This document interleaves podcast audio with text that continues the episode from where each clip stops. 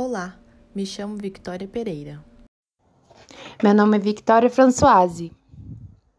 Nós somos alunas do curso de Fisioterapia do Centro Universitário do Distrito Federal, UDF. Viemos, por meio deste podcast, falar sobre a hidroterapia, também conhecida como fisioterapia aquática, que foi reconhecida pelo COFITO pela resolução número 443 de 3 de setembro de 2014.